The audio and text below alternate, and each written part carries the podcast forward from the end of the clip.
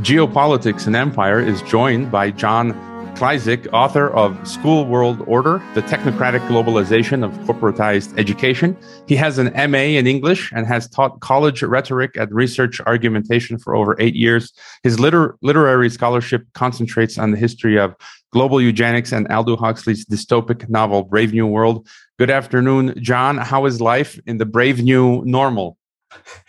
it's, it's doing all right. I've managed to dodge the jams and stay employed, and uh, you know, doing my thing with unlimited hangouts. So it's it's as good as I could hope so so far uh, so good. That's all we can do is is, is hang in there. Um, so I, have been following your stuff for for years. Uh, um, I, I, love the work that you do. And you know in, in one sense uh, I, I, mean I, I, give you this compliment. Um, I, feel that you you the baton has been passed on to you from Charlotte uh, Iserbyt and and uh, John Taylor Gatto. And um, there's very few people continuing their line uh, of work. And I, I know Charlotte has given you access to to her archive. So again, I, th- I think you're doing uh, great work, and I just got your book, uh, and I'm going through it, and so I, I, highly recommend it to people. And you know, just to start, I thought we could kind of begin to talk by looking at the the history, the the foundations. You know, both of us have worked in the field of education for many years. Uh, we were just talking. It was funny that you, I mean you're from Illinois as, as, as I am, so you know what what a small world. And so we worked as teachers, educators, professors, and we've cut our teeth, uh, as I mentioned, reading the heavyweights uh, who's who have exposed the true nature of the education system. Charlotte Iserbyt, John Taylor Gatto, Antony Sutton, uh, and and uh, others. Um, and Iserbyt writes in, in the intro to your book that quote their plot, uh, initiated in the early 1800s, has aimed to twist American education into a weapon that destroys our constitutional rights. This plan uses so-called education to put the world under a lifelong Pavlovian Soviet-style planned economy funded by government and tax-exempt foundations, end quote. So maybe to start, tell us about, you know, the foundations of this totalitarian technocratic educational model that we're seeing now, you know, from its Prussian roots down through the creation uh, of UNESCO. And then later we'll pick up on the fourth industrial revolution stuff. Okay, cool. Yeah, and that's a good place to start. So, uh, if we want to start with the Prussian education system, it really gets traced back to uh, Johann Gottlieb Fichte. And uh, basically, he came up with, um, well, it was him that came up with the dialectic that was borrowed by Hegel later. Um, but after um, uh, the war with Napoleon, they found that the uh, uh, the soldiers didn't want to wouldn't sort of just run into the bayonets blindly, right? And so uh, the idea for Fichte was to change the education system to sort of um, largely, you know, hamstring free will and, and consciousness in a way where they would be reflexive to whatever orders they, they were given. Um, and you can that that system sort of gets a scientific uh, approach uh, developed later with somebody called Wilhelm Wundt, and this is where this is going to get into the Pavlovian stuff that that Charlotte mentions. Okay, uh, and so Wilhelm Wundt he started the first, the world's first uh, psychology laboratory. Before that, psychology was a subdiscipline of philosophy, and he came up with this idea of stimulus response uh, conditioning. Okay, and this is the roots of classical conditioning uh, that's through Pavlov's dog type stuff. And then later you've got uh, it gets evolved into behaviorism. So they start to play with uh, punishment and reward cycles more. And then after that, it becomes operant conditioning uh, with B.F. Skinner. And that's the basis for uh, the modern day teaching machines in the program instruction through what's today called the adaptive learning software. And so, um, another place to to start with that, or to tra- to bring that system in uh, Leipzig, Germany, and bring it back over to the United States, has to do with the Order of Skull and Bones, which uh, Charlotte Thompson Iserbyt, her her uh, dad and her grandfather were both in the order.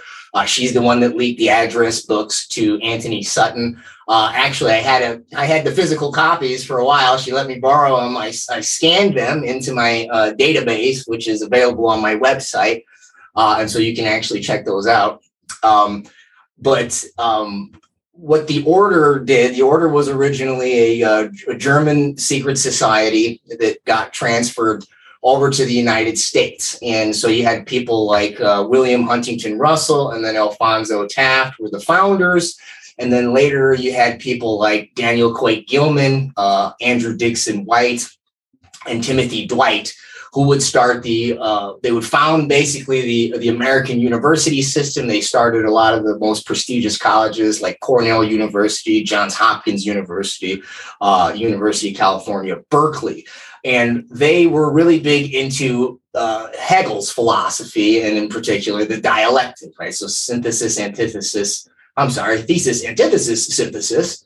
Um, and so they imported both the Hegelian philosophy, but also uh, Wundt's stimulus response psychology. And so they sort of amalgamated those two approaches and they brought them over to the United States. And so it was uh, Daniel Coit Gilman, who also hired G. Stanley Hall to be the first American professor of psychology at Johns Hopkins University.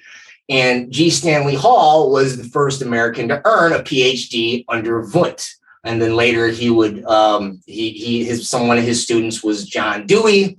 Uh, John Dewey would then later uh, teach John B. Watson. John B. Watson is the guy uh, who comes up with behaviorism. So there's a pretty straight line from Fichte and his dialectic for this reflexive education, uh, and then tra- uh, tying that into this stimulus response method, where basically uh, instead of you know trying to approach learning through cognition and consciousness, it's just you set up the learning environment in a way where there is sort of this uh, reflexive response to the learning stimuli. Uh, and then collectivizing that with Hegel's approach and bringing it over here uh, for workforce training, basically. And then that, you know, in the early 20th century, you had the, the Rockefeller Foundation and other, you know, Carnegie uh, Foundation setting up these workforce training programs or curriculums that would also integrate uh, the, the, the Hegelian collectivism and also the uh, stimulus response psychology. Yeah, and just kind of to comment on on, on that kind of system. I mean, we're, we're both teachers, educators, professors, and you know we've we've both been students uh, all of our lives. You know, grade school, high school, university, and just looking back now, and I think. Uh, uh most of the stuff that I learned about, you know, international affairs and geopolitics was I, I, just learned outside of the classroom, just reading like a, like a madman on my own. I think about when, how I learned the guitar. I, I taught, you know, through the internet. I self taught uh, the guitar, and it, it seems like uh, a lot of the, the, best learning happens outside of these systems. And and and maybe to get your comment on that, like in the classroom it's very rote it's, it's very robotic it's just you know multiple choice uh, the, the, the school and the teachers tell you what to think they tell you what what to learn and there's there's it's like not a natural learning environment i mean what are your thoughts on, on that yeah, I mean, I have a very similar experience. I mean, certainly everything I just said was not taught in a school, right? So, uh, and then in generally, I'm sort of like you, you know, I mean, self-taught musician, um, you know, a lot of the martial arts that I learned over the years. I mean, I, I went to, you know, Thai Boxing Association. I went to, to, you know, Dojang and got my black belt. But a lot of what I really learned was at college. This was during the early days of mixed martial arts. I would, we would go to the wrestling room and different people had different style and we would just try stuff out. And, you, you know, those were my greatest learning curves were always outside uh, of the, uh, the the official curriculum. And, and you're right. I mean, especially when you're talking about standardized tests, so you know, multiple choice matching, uh, but even short answer and, and essays. Right. I've noticed that uh, you know when I was in college, I largely was you know just trying to kind of I, I focused a lot on martial arts, but for the most part, you know, I was just trying to kind of you know get by, and I I, I uh, um the what I noticed was that, you know, an easy way to get an A was largely just to repeat what the lecture said. You know, it wasn't to it wasn't to take whatever angle I actually, you know, had in my mind or take some sort of new approach. You know, it was largely, and that's that's not short answer where you can like run it through a scantron, but it still is very stimulus response. I tell you this, you repeat it back. So yeah, that's that I I would agree. All right, and so so you kind of told us about you know how this all started in the 1800s and in ni- early 1900s from Europe getting over to to the US. Uh, and then w- where does UNESCO fit in? You know, what happens when, you know, UNESCO is created? Um, who was it Bertrand? We had Bertrand Russell and Aldous Huxley and his brother and, and all these folks. Uh, what happens when UNESCO appears on the scene, you know, with education? Well, what, one thing that's interesting to note since we started with the Order of Skull and Bones is that so you mentioned Julian Huxley, and he writes uh, the founding document for UNESCO. That's uh, uh, UNESCO, its purpose and its philosophy. But but then he also co-authored the UNESCO Constitution with Archibald MacLeish, who was a member of the Order in Skull and Bones. And so one of the things that you can look at if you uh, take a take a look at a copy of uh, UNESCO, its purpose and its philosophy, is that Julian wanted to integrate eugenics, a global eugenics system. He literally says to the effect that we need to. Basically, he says that uh, you know the the the Hitler stuff was bad, that the the you know the race hygiene stuff was bad, but we still need to improve the genetic or the biological quality of people. So we need to sort of uh, play with the rhetoric so that he says, "quote the unthinkable can again become thinkable." So and then and then if you if you read, there's also ties he also ties into that uh, this idea of you know the this new sustainability movement. He, he talks about uh, maintaining the global population at an optimum uh, population size. Um, and so that's your Malthusian component to the eugenics. And so uh, another thing that comes out of that is something called lifelong learning. That's that's later. That's a, that's a few a few decades later. But this concept of lifelong learning, and and you see that buzzword a lot, just kind of like slipped into like education bills or you know new programs that come down to through the Department of Education or or the faculty stuff, you know, in a given school. Um, and you know, uh, as we just mentioned, right? I mean, learning, you know, if you're an autodidact, learning is lifelong, right? You and I are still learning all the time, right? And we're doing it every day on our own. We enjoy it. Um, but but when they're talking about lifelong learning, they mean institutional lifelong learning, meaning what that means is continual retraining uh, to keep up with the the uh, industrial or the the, the uh, evolution of the global economy. And so, uh, you know, now we're, we've got this fourth industrial revolution coming, and so you know we're going into this digital economy, and so you know you can you can really think about what that means now. I mean, back in the day, you know, before all this, you know, this virtual world was being built, it might have been harder to conceive of like how am I how am I going to be retrained into my twilight years? I mean, what am I going to be doing differently that I, you know, a skill or or a career that I haven't already cultivated? Well, now that you can see that like the very uh, you know, this education itself, like I've been teaching for oh, oh, 10 years now and now I have to get retrained to do these virtual modules. Even though I've been doing them for almost two years now because of the lockdowns, I still have to go back and, and redo them if I want to keep teaching on them, which is the only way I'm going to keep teaching because I'm not going to get the jab. Uh, and so that's you know that's the little pocket that I can have in the meantime. And so uh, along with that lifelong learning to retrain you to fit into this digital economy, that that's going to fit into also this idea of transhumanism, which which blossoms out of the eugenics movement. And it was again Julian Huxley who coins that term in a book called New Bottles for Wine. So that so the eugenics agenda and the lifelong learning from the in UNESCO sort of it, it all sort of comes together in this fourth industrial revolution. Yeah, and where I was working, I was working at the top, you know, educational um, uh, you know secondary system in, in Kazakhstan, and we were attending the annual conferences where all the top names globally in internet uh, in education were were were coming and, and and speaking. And we always had these terms, key terms bandied about, right? Lifelong learning, all these other teachers around me. And on its face, it doesn't sound bad, right? But it always has a double meaning, as, as you pointed out. And it's not like, of course, I, we learn our whole lives as human beings. We never stop learning, lifelong learning, of course. But as you say, no, it's a controlled lifelong learning by them through the institutions. And when I was working at the top uh, educational system here in Mexico, uh, as professors, teachers, every semester we were required to take like I don't even remember. First, it was like eighty hours of capacitation or, or, or what do you call it, training uh, per semester, and then they knocked it down to forty. So you were required to constantly take these training programs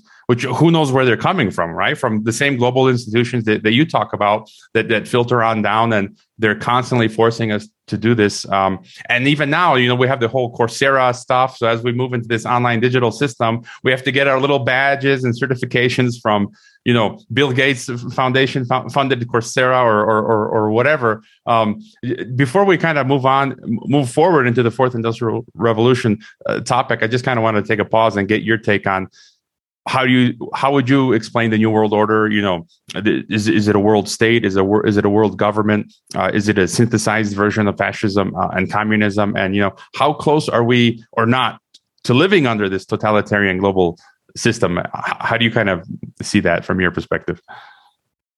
I, I would say that pretty much all of those elements that you just noted sort of come together in it. And so i would i would look at it sort of like you know a, they like the term global governance instead of world government because world government sounds like this one monolith and in some ways it sort of is but really what it what it is and is more of why they use that term uh, governance is sort of a federation of these these NGOs and these uh, intergovernmental uh, uh, international institutions like so you've got UNESCO and then all the various other United Nations branches. You've got the World Health Organization. Then you've got your international finance, like your IMF, your World Bank, your International uh, uh, Bank of International Settlements.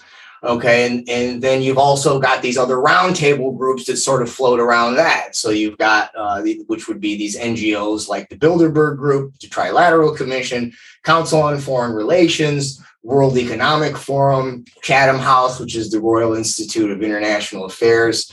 Okay, and and and in all of these all of these institutions, which sort of swap notes and, and are usually either partnering or at least have the same agenda, uh, what you have is uh, groups of heads of state, uh, corporate moguls, you know, heads of media. You know, they, they even had the Pope went to the Bilderberg meeting of a couple years ago at least might even been you know ever since.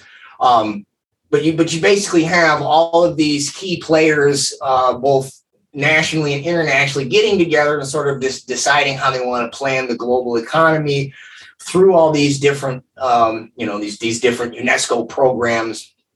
And so um, are we how close are we? Mm, i'd say we're pretty we're pretty much all, I, almost there, if not there. Like, like I think we kind of are there, you know. Uh, and what's funny is like, you know, I after you know COVID, uh, you, you know, you know, I, I I look at like UNESCO programs, and then oh, we've got this new UNESCO thing, and then it's like you go to the to the school that day, and everything is largely the same, right? Nothing's changed. I mean, they might notify you in an email or something, hey, we got the new UNESCO program, but it's like everything kind of is the same. But now with the lockdowns, you can really see how each nation state, what we're doing from the lockdowns to the vaccination to the SDG movement that's now, you know, the COP26, they're all on board with the same thing all these nation states don't actually necessarily get along. They're not all, you know, on the same axis. So why are they all doing the same thing? Because they're all following the directives of the World Economic Forum, United Nations, World Health Organization. So, you know, now it's to the point where when when that stuff is announced internationally, you can really see it right on the ground floor in the school that you're at. And so that's why I say I think we're pretty much there at this point. I would agree with you. Uh, and when I tell people, you know, we're in the world government. They're like, what are you talking about? Like, I, I don't see it. I'm like, like we're already in it. And now what we're going to start to see is the layers peeling back. Like we're already inside it. And, and in the months and years ahead, it's going to become more obvious. And sometimes I get angry. I'm patriotic for, for my, for my three countries that I'm a citizen of, but I've kind of stopped celebrating, you know, national holidays when they, when they bring out the flag. I'm like, I can't do it anymore because we don't have our nations anymore. They are, we are, as you described, we're effectively under the control of global, you know, organizations and, and, and systems. You know, they're they're laying it across all all, all nations, and I, I just kind of get I get angry. like, what's the point of celebrating our national holiday if I mean, you guys don't even realize that we don't have control, sovereignty anymore of our own uh, nation states. So, um, maybe to move forward, you your latest piece that you wrote for Whitney Webb's Unlimited Hangout, which is great. Uh, I've interviewed her, um, and your piece talks about how the education system is pushing vaccine mandates that will create the digital IDs, which will become the fully fledged social credit system. Could you kind of um, break this down for us? Yeah, and I can even, you know, it's a nice segue because so it's a series now at this point. So it's three parts in, and I'm working on the fourth one. It's uh, the series is called Teachnocracy, uh, and in the first two, I looked at the role of uh, the American Federation of Teachers and the National Education Association, respectively. In terms, those are uh, United States' two largest education unions, and I believe that the NEA is the largest union period in the country, um, and and therefore has a lot of lobbying power. Okay. Uh, and then the third, in the third piece, so so in the first two, I looked at the history of those uh, those institutions, and and uh, you know they unions are supposed to be, you know, the, the working class front against uh, corporate power and corporate domination, right? It's supposed to give us some place to, to bargain. But my my research shows that both of these unions have been very cozy with uh, Rockefeller Foundation, IBM, uh, and and several other uh, big tech companies uh, moving moving into uh, the, the, current state with uh, now the NEA is uh, endorsing UNESCO's Global Education Coalition, which is a coalition of a bunch of big tech companies, including Google, IBM, and Microsoft, and then Sesame Workshop, McGraw Hill. And then if you take a look at those companies and who they partner with or who they're financed, I mean, it's the whole it's it's the whole cast of characters, right? I mean, Bill and Melinda Gates Foundation, everything you can think of it. So you know, D2L, Blackboard, they're all tied tied together in some way. Uh, and so, uh, you know, my, my research showed that the way I got into it was uh, what had happened not to, I think back in March, was the CDC was going to roll back their uh, COVID restrictions and they were going to let in person learning happen. And they were going to roll back the six foot distance, uh, social distancing to three foot and then they um, they also were going to say that they didn't have to lock back down regardless of what level of community transmission uh, could be documented at a given time. Well, what happened was the AFT and the NEA both lobbied the CDC to say, no, don't do that. We want you to keep it at six foot, and we want per some provisions where we can lock back down. Now, what we've all been told is to shut up and follow the science, right? And, and that means that, that doesn't just mean don't rebut it and come with a con. It means don't even ask a question about it, right? I mean, if you or I did that, we'd be called like anti-science, fake news, or, or whatever. Uh, but for some reason, the NEA and the AFT, which are not medical experts, were able to lobby for that, actually get some of the language put in place, and uh, and not be not be called out for it. Now, I mean, you know, some people like me and you have, but I mean, in the in the larger media, uh, you know, no no real recourse. And so, you know, I looked at that and I said, well, what's the why? What's the incentive? You know, they tout public health justifications, and, and that could be. Uh, but knowing the history of these unions and, and how they've uh, they've been they've been partnering with Rockefeller Foundation, working with uh, uh social impact investments, uh, IBM. You know, the NEA had a, a, a educational implications of automation project in the 1960s that was funded with an unlimited grant by IBM. And then uh, it's on my database. You can check it out. There's a, about a 700 page document uh, where their Department of Audiovisual Instructions, DAVI, is the short acronym for it. Uh, it's a source book, and basically, it's like a little manual for how to implement teaching machines. And in it has uh, it's edited by two two folks. So you've got Robert Glaser and A. A. Lumsdaine, and these two guys are rock stars in behavioral psychology and programmed instruction. Uh, uh, it was um, not Lumsdaine, but Glaser who got the E.L. Thorndike Award, who was a predecessor of B, uh, B.F. Skinner, is another behaviorist. He also got the James McKeen Cattell Award. James McKeen Cattell is the guy that hired E.L. Thorndike to do his puzzle box experiments that became uh, the, the predecessors to the Skinner box experiments. And James McKeen Cattell himself was a PhD of Wilhelm Wundt. So we're going right back to where we started.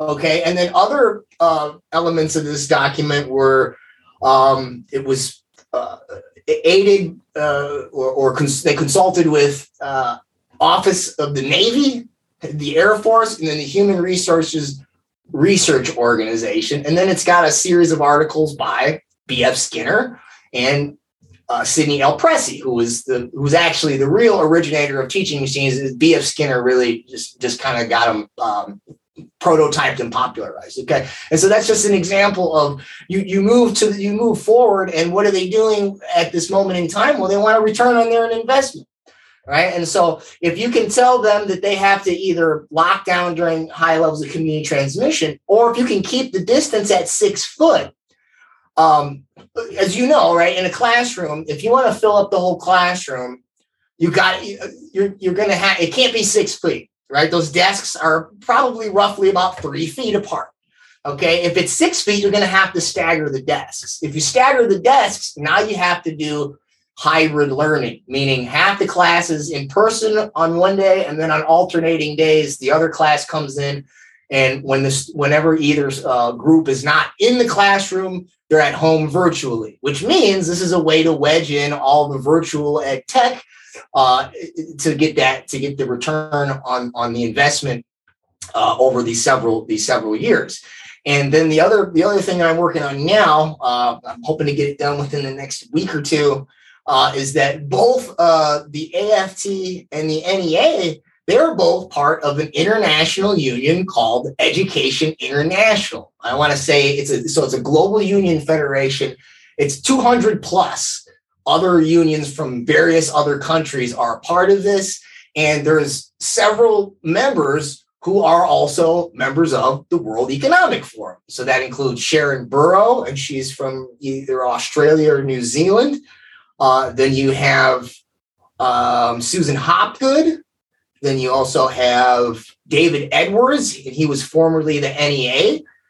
You also have uh, Randi Weingarten is a member of it right now, and she's the president of the AFT. Lily Eskelsen Garcia, uh, she is also a member of it. And then you've got Robert Harris. And then the people that set it up, the first people to formulate it were the heads, the presidents of the AFT and the NEA at the time, Mary Futrell and Albert Shanker.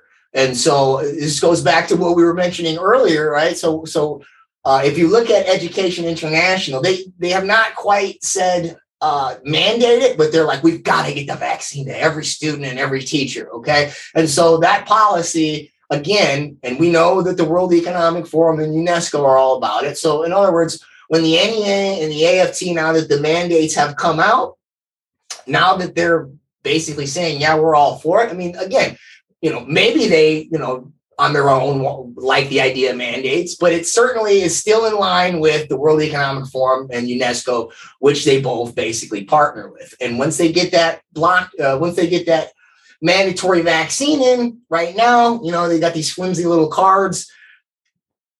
Eventually, and probably sooner or later, and I see, I think this is the way it'll go. They'll go, there's too many people faking their cards. We got to get something digital and it needs to be really secure. So we're going to make it blockchain like the IBM Excelsior Pass that they use in New York. Once you've got that blockchain digital ID and you have to carry it everywhere you go, now you can expand that out. You can integrate the EdTech data from all those different, you know, Microsoft, you know, Teams, Google Classroom, IBM's Watson Adaptive Learning. You can take all the cognitive behavioral psychometrics which is again it's that it's the data that you get from the stimulus response conditioning on a feedback loop and then also they add social emotional learning into it. And eventually they'll get into something called precision medicine, which is going to look at your DNA.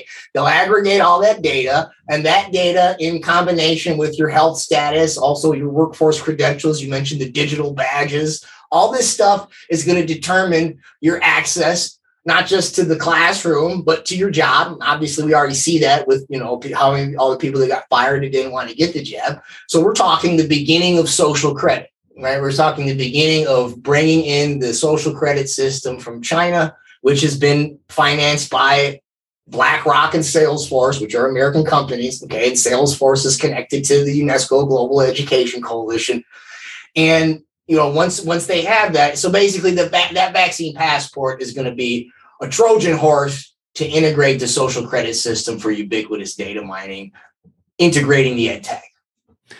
It's, I mean, it's daunting. It's, it's absolutely insane. And how people don't understand this, like we're on the cusp. This system gets installed, it's like you're completely screwed. It's like you think wrong, think.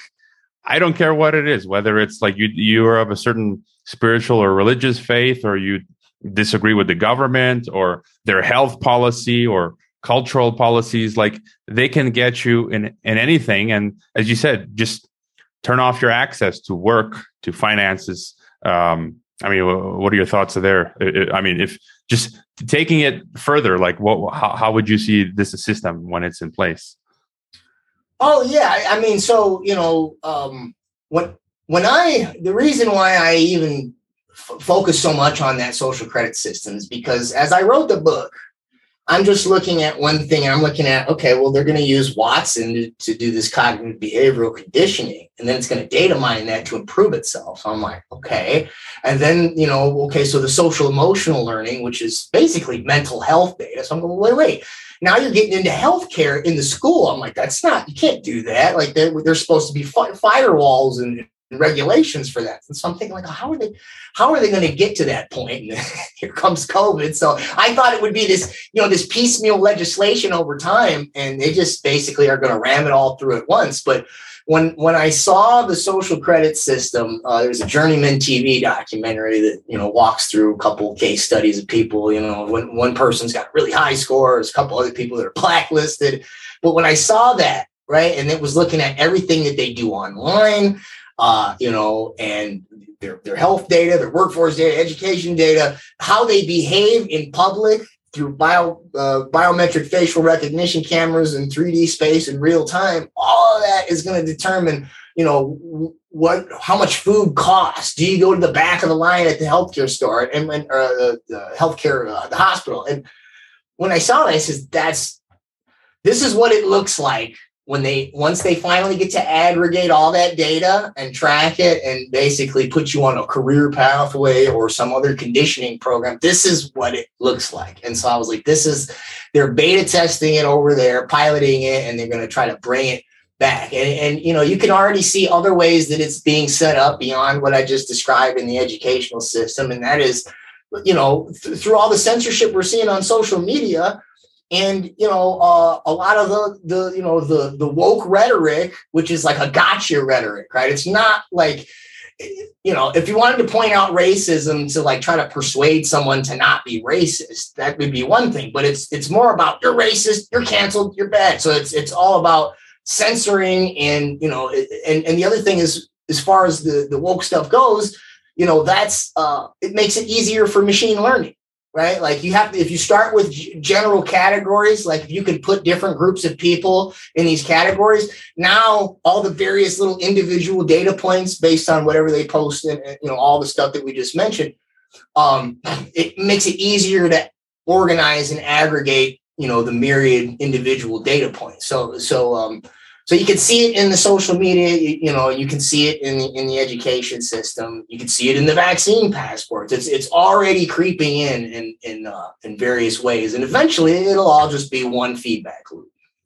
That's crazy. Yeah, some of this stuff. I mean, it's, it's blowing my mind, and never never thought about what, what you just said. This whole um, how they want to create all these labels to categorize us and what we do online because that's exactly you know how the machines will because otherwise they can't quantify these things, right? And so that that's that's that's that's crazy. Um, let, let, me add to that real quick because this is part of my process and how I figured this out or learned about even just you know got got on this journey. And so I used to work for a company that partnered. It was an, it was an online tutoring company, and it partnered with IBM's Watson.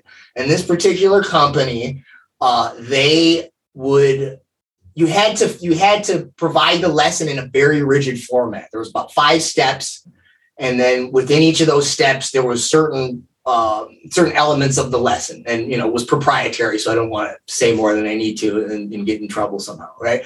But when I when they when they told me that IBM's Watson was going to pilot co-pilot with me, I'm going like, so this thing is going to like learn what I'm doing so it can mimic it. So basically, I'm built digging my grave. This thing is going to replace me.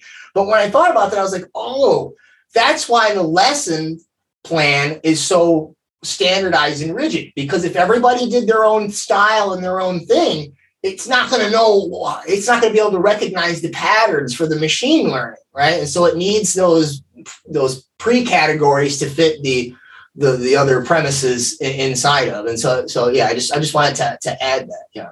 That was actually just my my, my next question. So um uh, just a few months ago, you know, my last teaching contract finished and for different reasons I kind of I don't if if I can avoid it, I want to I don't want to go back to education just because um, it's been tough, you know, fighting kind you can feel like you're fighting against the tidal wave with the kids these days who are kind of like uh, woke and, and they're they're brainwashed into the wrong way of of thinking and now all of these policies that are these globalist policies that are coming into the um, schools and for many years this was like more than like five years ago i was jokingly half jokingly half uh, honestly telling my my own kids i'm like uh, pretty soon you know i'm going to be out of a job with this whole fourth industrial revolution and, and now it's actually I think becoming a, a, real possibility. You've just been describing it. You know, we're getting AR now, augmented reality uh, VR, virtual reality, artificial intelligence, uh, AI, you know, these gamification technologies, these ready-made online uh, courses.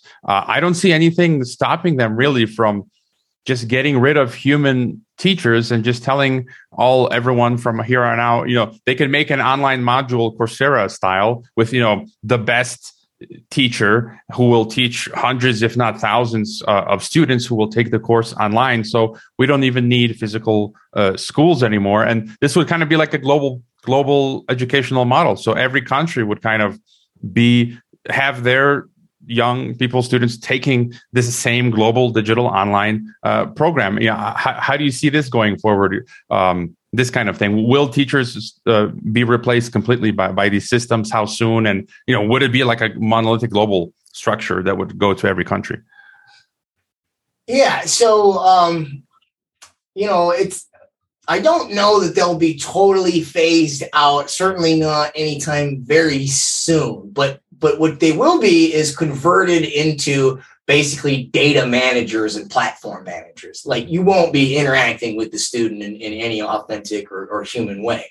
Um, and so, you know, as you as you know, you've, you've got some experience with this. Uh, you know, you've got your learning, your LMS, your learning management system. So that's like your Blackboard, your Canvas, uh, D2L, or Desire to Learn. Okay, and then that's you set up these modules, and then you can put all these other um, apps in there. So they've got these uh, what's called adaptive learning applications. And that's these are automated feedback. And it's literally you can just you can look it up. It's it's ubiquitous. It's ubiquitously agreed that that stuff is literally the modern digital version of the scanner box okay? Uh, and but but now what they've also got and, and some of those uh, examples those would be like dreambox brightspace leap smart sparrow uh, clever and Knewton k-n-e WTON, both of which are financed by uh, Bilderberger, Peter Thiel. Um, so, so those are like your your adaptive learning apps. But then they have these things called intelligent agents. Now, you know, until they get to like artificial general intelligence, where you have something that is like humanoid and can respond to any sort of question a student asks and do it relatively um, organically, uh, organically, right? Um, you know the, the, the teacher will always be necessary to facilitate all the data that comes in right? Or to aggregate it uh, and to and to manage. So you know if you if you meant if you noticed um, you know they'll have like all these like group analytics in there like pie graphs bar graphs and you know it's like you know jimmy's in the median but you know billy's on the top and you know susie's on the bottom right? And then so i guess i guess what at that point what the teacher's job would be is you know Billy's at the top, he's good. Uh, you know, people in the middle, they need a little extra help. People on the bottom, you know, you'll spend more time. And this is where they say it's individualized uh, or personalized. But I, you know, when they started moving in the in this direction, when they put us on these platforms, I I told people, I says, look, like like this is gonna go into almost phasing out teachers, and it, it might eventually, right? I mean, it, you know, it might just be that you know people are just going to be batteries you know and basically little little data hubs and you'll just be you'll have your wearables like your BrainCo eeg helmet you'll have your galvanic skin response monitor you have your smart shirt and you'll have your vr goggles. You'll do a gamified application. You're working with this avatar who's close to artificial general intelligence. And then basically the the product of that isn't that you're going to like actually be learning skills to act out in the real world, but they're going to just be data mining your psychology and your biometrics in ways that they can basically refine how they want to uh, re-engineer human beings, you know, for this transhumanist movement. And, you know, eventually it could be post-humanist, which is, you know, effectively like you've merged so much with with the machines that, you know, that what what humanity uh, is is left, right? And so uh, at the at the college, um, you know, they, now they've finally said this semester, right? What one of the community colleges where I teach, each had two of them uh, and bounce around at others, depending on, you know, when I classes for semesters, enrollment, and all that type of stuff.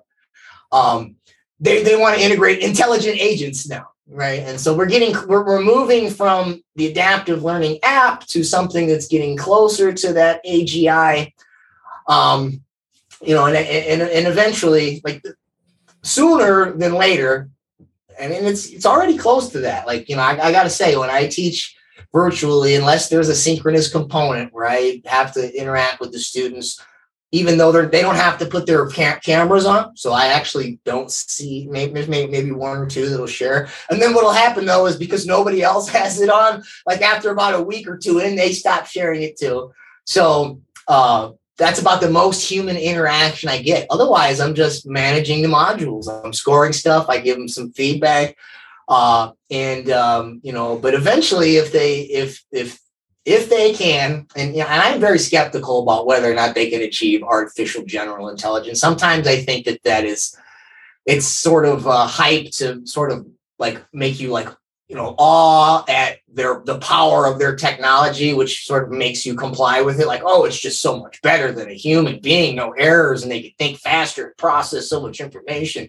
Uh, but if they do go down that riot route then yeah you you would be in something that's you know would be more post-human than transhuman. And there's only one other way that we use the, the root to that word post-human and that is in the term posthumous or posthumous meaning dead right? And so, uh, you know, but but I I, I my uh, um, my I speculate that that is that's more propaganda just to get you on board with what they call dumb AI or weak AI, which is these these very narrow apps that like one that targets your cognitive behavioral algorithms, one that targets your socio emotional algorithms, right? And one for workforce, one for healthcare, and, and so forth.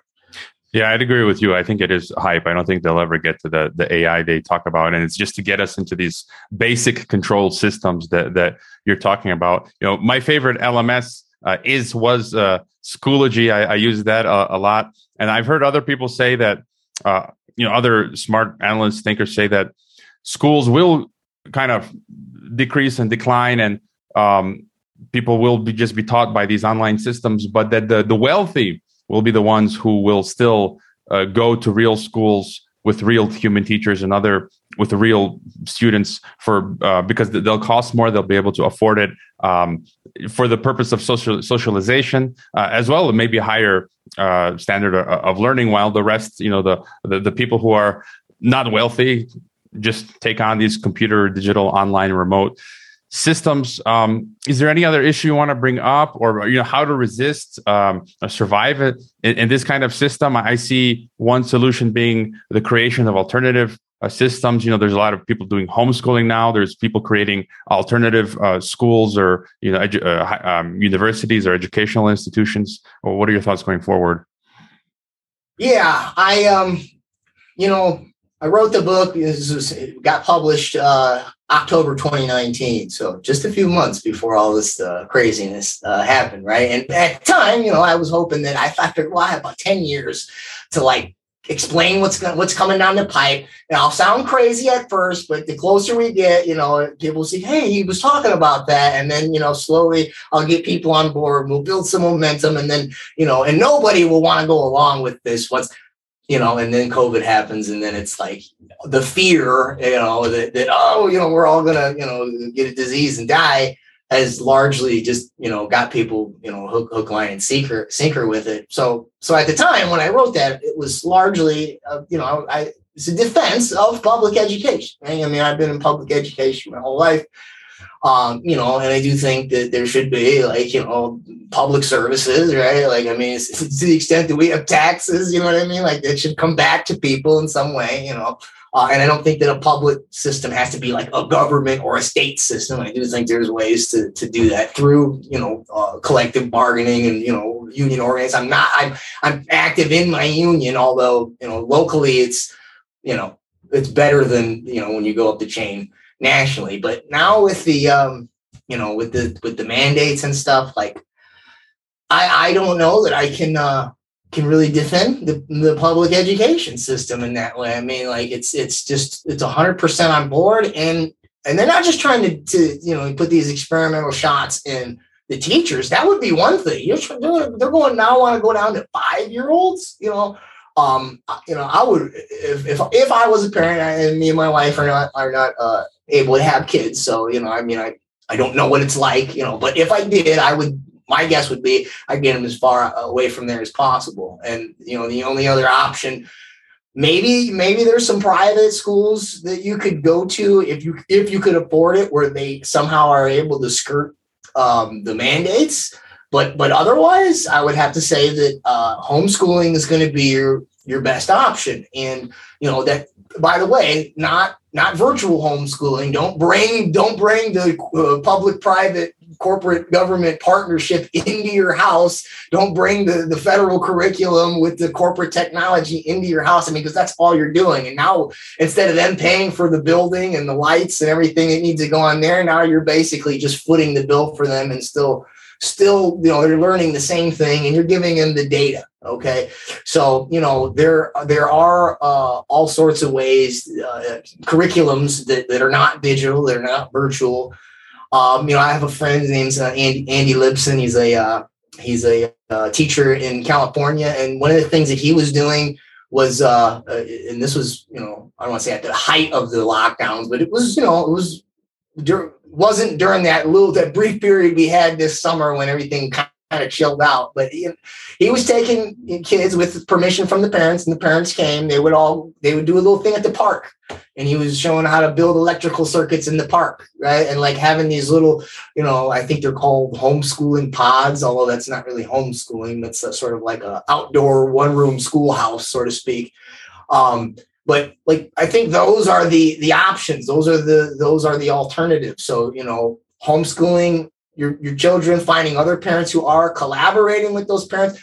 You know i know a lot of people think they feel like well i don't have a teaching degree or you know i wasn't so good in school myself. I'm not qualified to teach. Well then learn with the student. As you and i both just talked about at the beginning of this right? I mean yes learning is lifelong and genuine learning is autodidactic, meaning you're you're teaching yourself. So like I couldn't think of a of a, a better uh, model, honestly, that that where you know where you and the child are learning together, uh, and you know, and bonding in the meantime.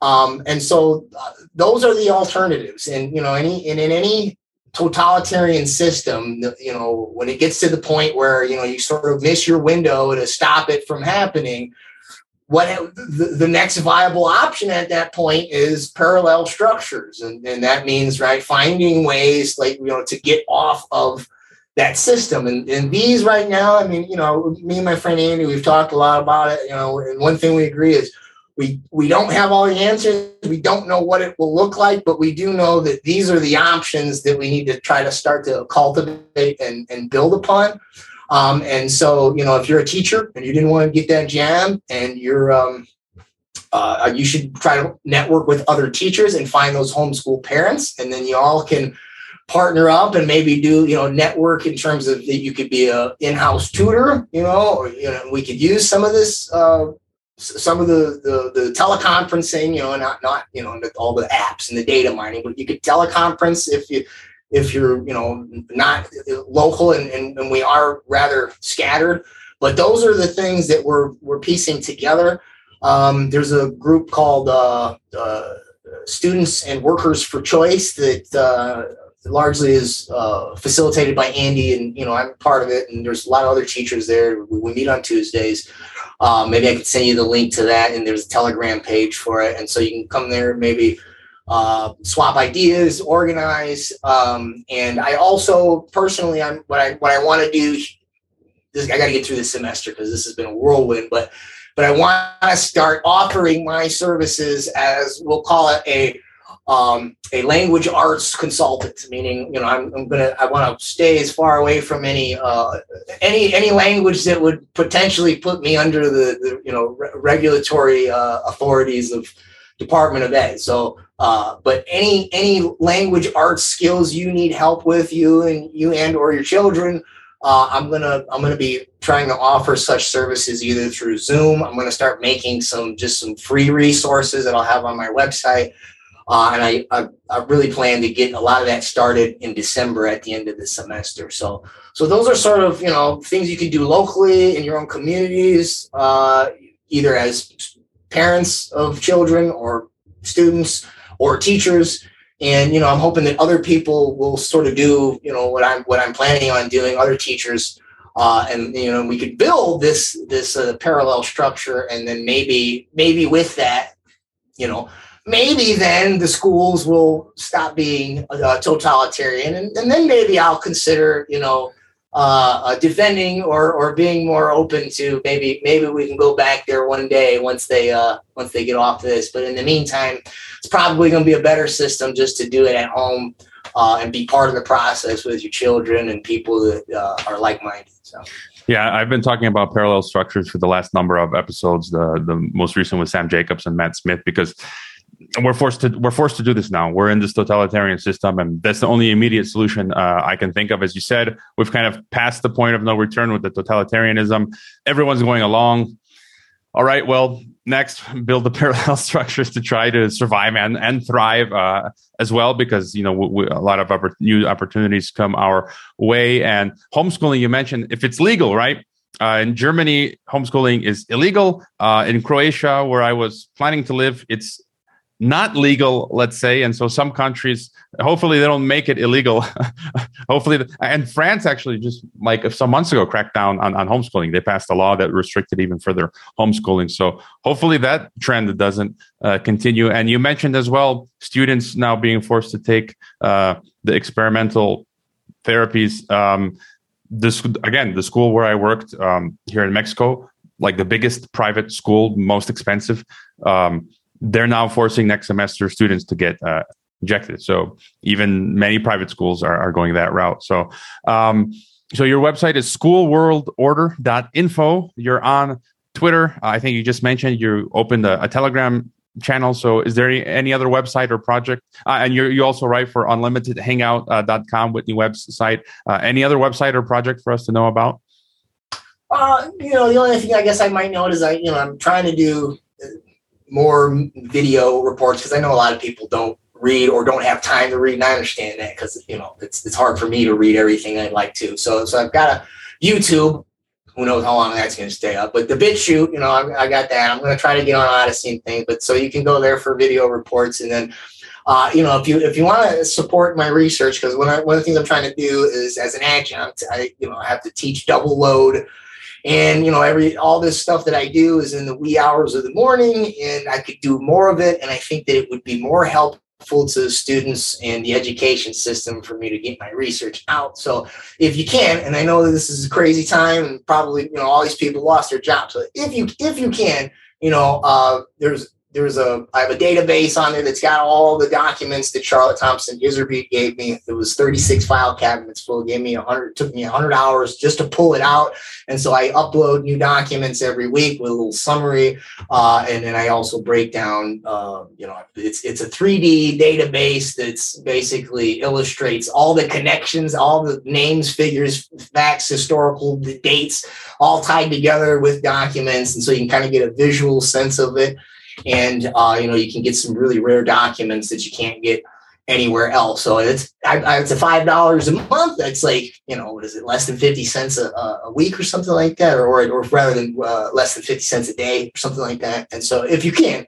Uh, that'll help me to do more of this and, and uh, do more do more research. But that's that is on my uh, that's that's on my uh, website, so you can go to the database there and, and subscribe if if you can. All right. Be sure to follow John uh, on his website, Twitter, support him if you can on the Patreon. Get his book. He is the go to guy on technocracy and, and education. John Taylor Gatto Jr. Thanks for being on Geopolitics and Empire. Thanks so much. I appreciate it. I hope you enjoyed this Geopolitics and Empire podcast interview. The website is geopoliticsandempire.com, and I encourage you to sign up for the free email list through which you can receive an update of every new podcast, as well as a long list of key news headlines once a week. We're being heavily censored. YouTube has deleted some of our videos, and we currently have one strike. Patreon has terminated our account. Facebook has restricted our page, and Reddit has been the leading posts. Our favorite social media channels are Telegram and Twitter. The best places to watch the podcast beyond YouTube are on Odysee, BitChute, and Brighteon. The best places to listen to the podcast are on SoundCloud, Apple, Spotify, Google, or on any other podcast app. To help keep this podcast alive, leave a review on Apple Podcasts and wherever else, subscribe to all our platforms, and leave a donation if possible via Subscribestar, PayPal, Bitcoin, or Ethereum. You can also find us on MeWe, Minds, Gab, Flote, VK, LinkedIn, and Instagram. Thanks for listening.